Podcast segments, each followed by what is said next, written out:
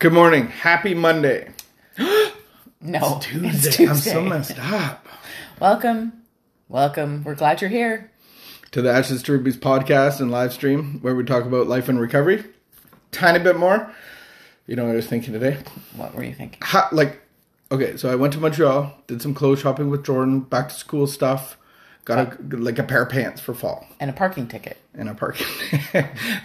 oh my goodness. Like, Don't go into the story. Just keep going. What were you going to say? parking in Montreal is something else, especially when you're not linguistically um, savvy.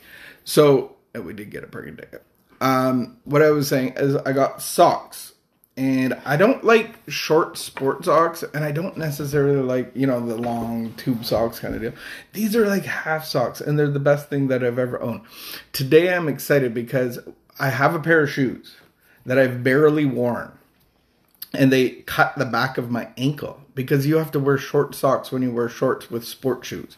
Today, I'm going to pull them out and dust them off. I do believe that these shoes are 10 years old. Yeah, they're Michael Jordans. Oh, they're like retro. Retro. Like, literally, they are retro now. They're probably worth like um, $14. And so you can wear them with your new retro. Medium sized socks. Are they mid? They're not, they don't go up to my calf. They're like, Mid- what's, mid. what's the part before your calf? Or is the whole back of your leg calf? Congratulations on your new socks. What's the oldest shoes that you have? I I mean, oh, I You have shoes from when you were like your princess days. I do still have shoes, but I don't wear them. I only wear the same shoes all the time. You did get new shoes though. Just can't. Yeah. You got now a white pair Yeah. and a black pair. Yeah. I taught you this. Sneakers. So white pairs, when it's nice outside, that's when you wear your white pair. Why do you wear your black pair? It's not nice outside. When it's not nice. It's gonna rain today, so So black black shoes. Woo!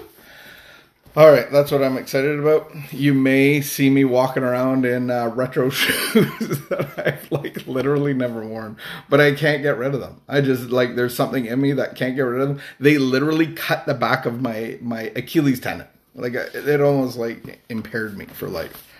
But today, I feel confident in wearing them. It may not last very long. We are all What is the date excited for you. 13th. Ooh, it's my uh, my reading. All right, thank you for joining us. Let's get into our morning meditation where we um, play with a thought that's uh, that we can meditate on throughout the day. Maybe God will speak to you about it later on today, or maybe right now. Once upon a time, I can't get over the fact that you're gonna wear tall socks with sneakers. yesterday I wore medium socks with sandals. Maybe God will speak to you about that later today. Maybe I'll in my meditation something will All uh, change. I'm sorry. I just can't wear barefoot, barefoot in sandals and shoes. It, there's something savage about that, and I just don't live in that kind of world, Grandpa. the savage world. Yeah, maybe that's where I'm headed. Speak up. What? Once upon a time, once upon a time, there was a married couple. oh, this one should be good. Once upon a time, there was a married couple who made fun of each other's clothing, who lived in a beautiful house and had lots of material things that many of us would think are important to contentment. They were not content, however, What kinds of mat- anyway? like TVs, Ah. boats, um, Okay, keep going. couch, leather couches, maybe vases or vases, flowers all over. Just keep reading. Yeah, I don't. I don't even computers. Area rugs, throws, pillows. All right. They were not content, however. Did you have coffee today? You seem dirty all over the place. I can't keep up. All right. What with little misunderstanding and another, with what with one little misunderstanding or another, the situation grew worse. Nobody could give way an inch in their bitter arguments until at last their love turned to hate. Finally, the wife insisted that the inside of the house be divided by a brick wall, behind which each could live in his and her own quarters. Each went their own way, and they never spoke to each other again as long as they lived. They had many wretched years in their isolation. Oh, wow.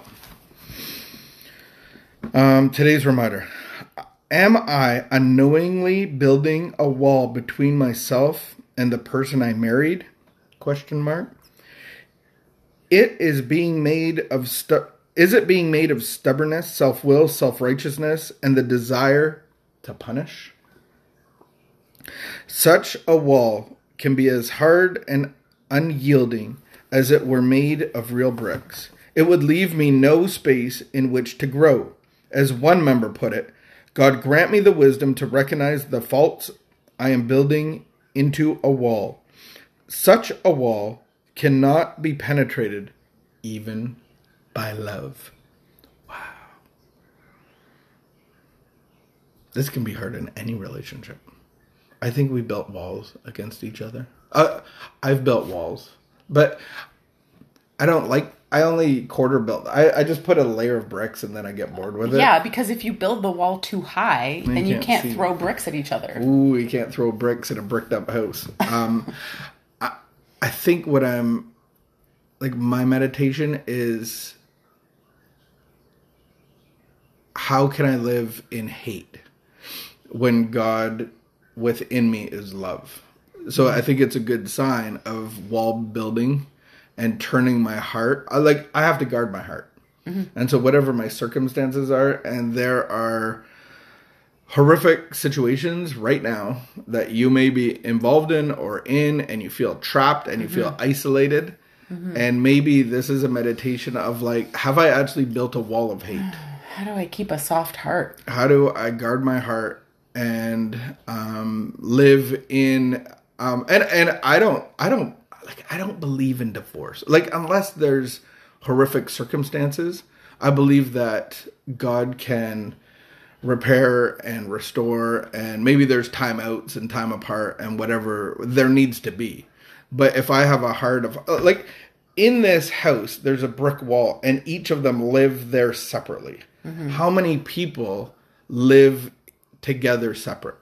But don't we do that with the world around us? When we're motivated by fear and resentment and shame and guilt we build walls and ultimately they isolate us and that's what we turn to addiction for.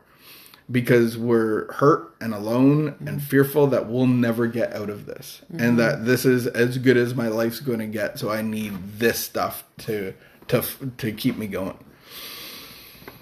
Hard stuff.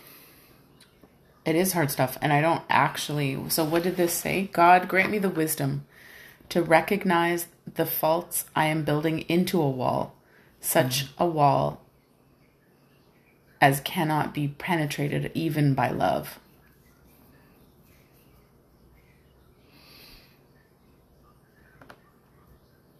It takes a lot to dismantle a wall in a marriage. It takes a lot. life lab It really does. cue life lab. So then, can do you think that this can be managed with just one willing partner? It has to start with a willing partner. It has like I don't think people come to a, a, a consensus in a marriage necessarily. I think when I when I took like I'm remembering uh, a marriage um, session that we went to, and they said the most mature person would lead the way. um, so, so I think somebody has to start, and maybe that separation, maybe that is um, you know, admitting my faults. Maybe that is joining Life Lab. Maybe that is actually going like I have a heart of hate. I ha- I'm keeping record of wrongs. I am I am I have expectations. You're not meeting them. And I've built this wall and it's it's it's like I'm building this wall to protect myself. And that's the delusion. But imagine the wall with a tap on it and it's actually a well. And you've actually built yourself a well and you're going to drown. And so, how do I get out of that? And I really have to go through the work of taking my heart to God and mm-hmm. identifying the fear and the resentment that separate me from His love. Mm-hmm. And then love can actually penetrate, and whatever the circumstances are, I'm not in control of them. Yeah, because I don't hear this saying don't have boundaries, Yeah. I don't hear this saying. Don't enable. Don't control. yeah, go ahead and enable and, and put up with anything. I don't hear this saying that, but I do hear this saying like that I'm, I am responsible for building the wall in my heart. Mm-hmm. And then God's, I'm asking, I'm inviting God's wisdom into today and going, how do I dismantle this wall and being led by God, directed by God. So mm-hmm. we did, we did our in-person's life lab yesterday.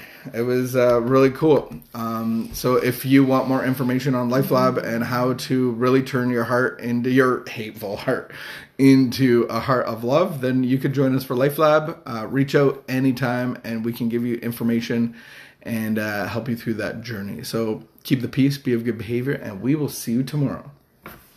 Mañana.